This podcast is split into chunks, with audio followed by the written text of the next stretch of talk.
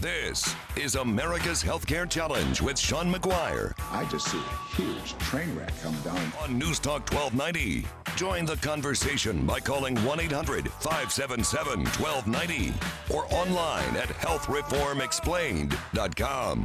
Once again, here's your host, Sean McGuire. Action is not a choice, it is a necessity. So I am calling on all Democrats and Republicans in Congress to work with us to save Americans from this imploding Obamacare disaster. With our special guest of the week, John Torina, Sean McGuire here on America's Healthcare Challenge. Welcome back to the show, John. I hope all is uh, going well up there in Wisconsin. You're in Milwaukee. I went to Marquette, actually. I was, uh, oh. my old uh, stomping grounds. They're actually playing Creighton today, so uh, kind they of an interesting... They really are. Yeah, it's pivotal for getting a good start in the N C double A tournament. So, I yeah, think so, yes. Yeah. Um, let's go, go, go Warriors. Yes, exactly. Um, let's uh, get into uh, some of these areas that we uh, that I think we can uh, all agree on in, in concept to, to solve some of these problems. I really enjoyed your um, your five steps for controlling healthcare costs on your website, John Torinus dot com. I encourage the listeners to to check it out. Why why don't we uh, go through those uh, briefly? Yeah, well, I haven't got the book in front of me, but. But I pretty well know them, you know, and we've already talked about self-insurance, uh, uh, Sean, and we've already talked about transparency. You know, the uh, the the, uh, the the debate across the United States today, and it was true during the Obamacare years of debate, was basically about who pays and who's eligible. But they, the elephant in the room, and I use that word uh, advisedly with the Republicans in control, the elephant in the room is the cost. And so, you know, so they're really, if you think about what's going on in Congress, they're not talking about the cost. They're talking about who's going to pay for it. Do we use subsidies or do we use credits? Uh, and who's eligible and who isn't? So they're really not getting at the the root problem here, which is the cost. So mm-hmm. the so the thing you want to do is is get at the cost. And obviously, with in, You, you got to get the incentives and disincentives right, so people act like consumers, and that's that's basically done with a consumer-driven plan where you have a high deductible, and it's offset by some kind of personal savings account, either an H S A or an H R A, and so that works. And I think it's sort of a given that everybody understands that now. But the one that's probably equally profound is is what I call proactive primary care, mm-hmm. and we have a very very expensive Uh, broken business model for the delivery care. And essentially you go in and you spend a couple minutes, literally six or eight minutes with your primary care doc.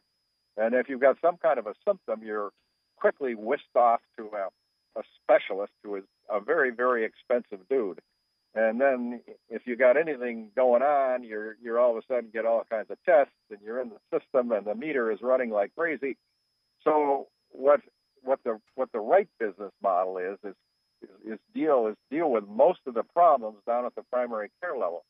So what smart payers are doing, companies, is they're putting in on-site or near-site clinics for their people, if they anywhere they have enough of a concentration. So and so now you you you you apply the same management discipline to keeping people healthy and out of the hospital as you do to any other facet of your business.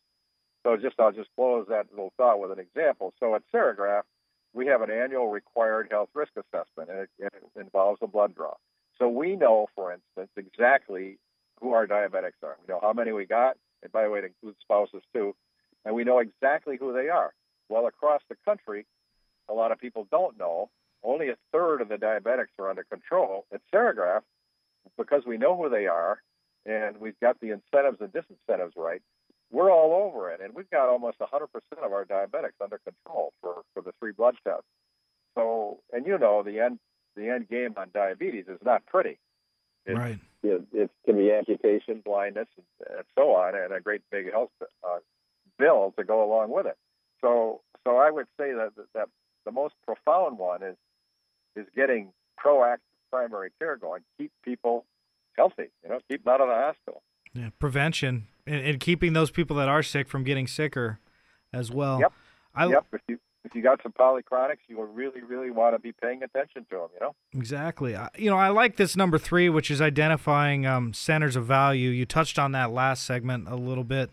Uh, could we uh, kind of unpack that a little bit for the audience so they might understand what that is? Sure. Well, everybody probably understands that value has three components, and the components are quality first, service second, and then price third.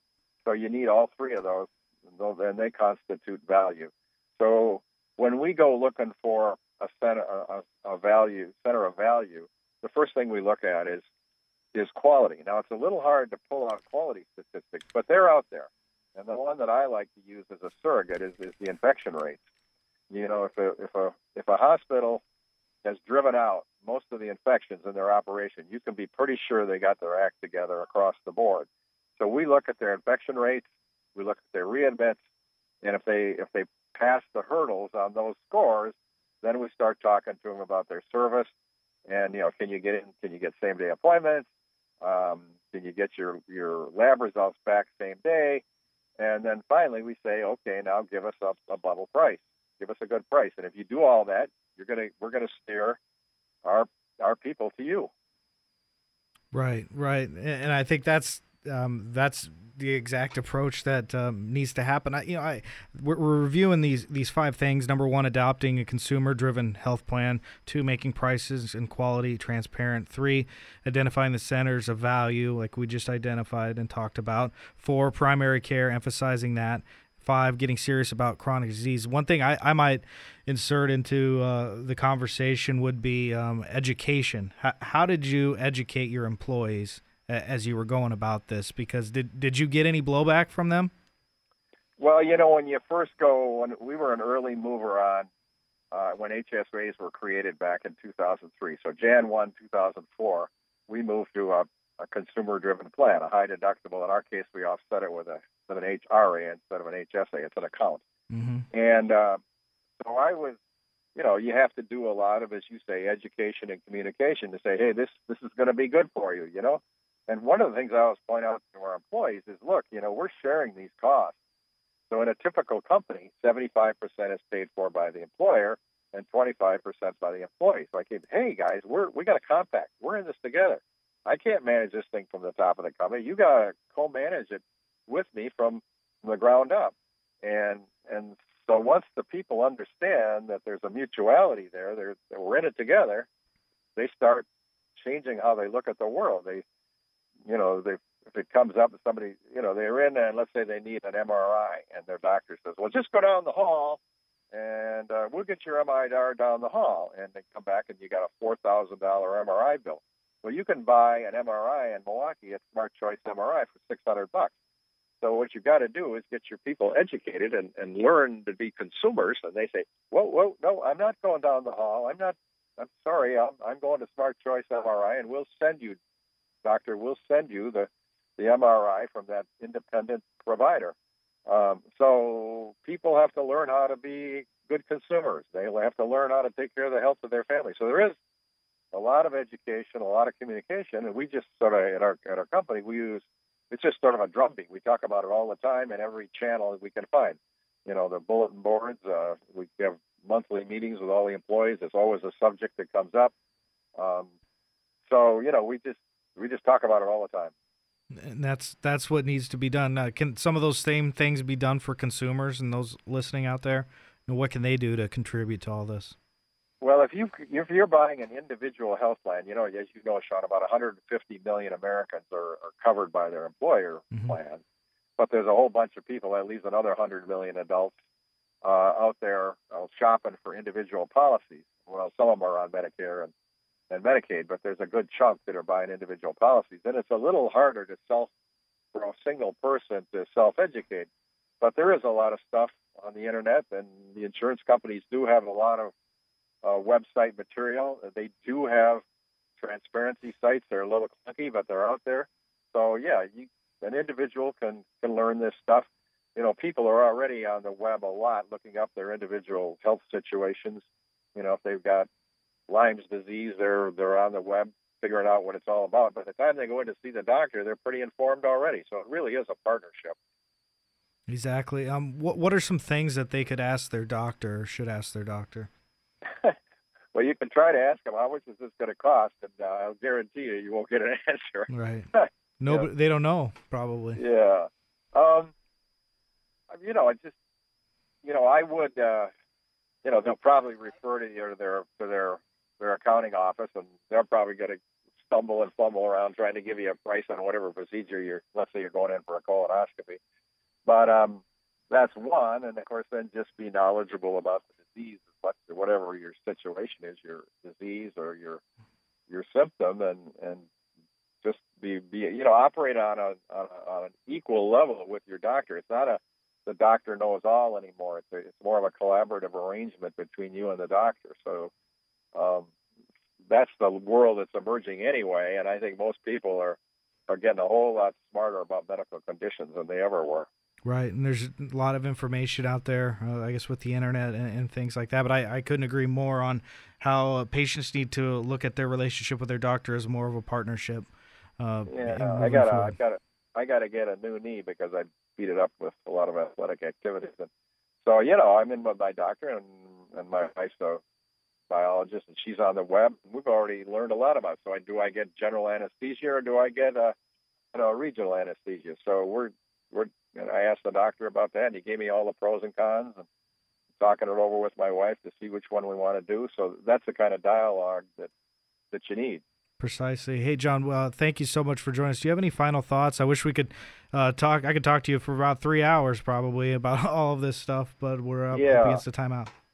Well, I mean, join the revolution and just get smart about it. If you've got a company, you know, obviously go self-insured and, and just dive in and start managing this. But here, I guess my parting uh, thought, uh, Sean, was these costs can be managed. They can be managed, and you just have to think about it with, with a managerial um, uh, frame of mind, as opposed to just being an indiscriminate, uh, you know, part- uh, partaker or you know, entitlee for healthcare. Just be smart about it, and, and, and you can you can manage this stuff. Exactly. Couldn't agree more. Hey, John, thank you so much for your time here on America's Healthcare Challenge. I hope you can come back and join us again sometime. I'd be happy to, Sean. Thank okay. you for having me on. Bye. I appreciate it very much. Uh, hope to talk to you soon. And uh, you can find our interview with John on our Facebook page, facebook.com slash America's Healthcare Challenge. And check out his website, John Torinus dot com, where you can find links to his two books and uh, some really good information. Uh, really enjoyed that interview. Glancing ahead at our next segment, we have some more inside the Beltway, looking at uh, some uh, division within the G O P on an Obamacare replacement. And I'm going to tell you about Senator Rand Paul's Uh, interesting adventure. We'll be right back. Mandating every American to buy government-approved health insurance was never the right solution for our country.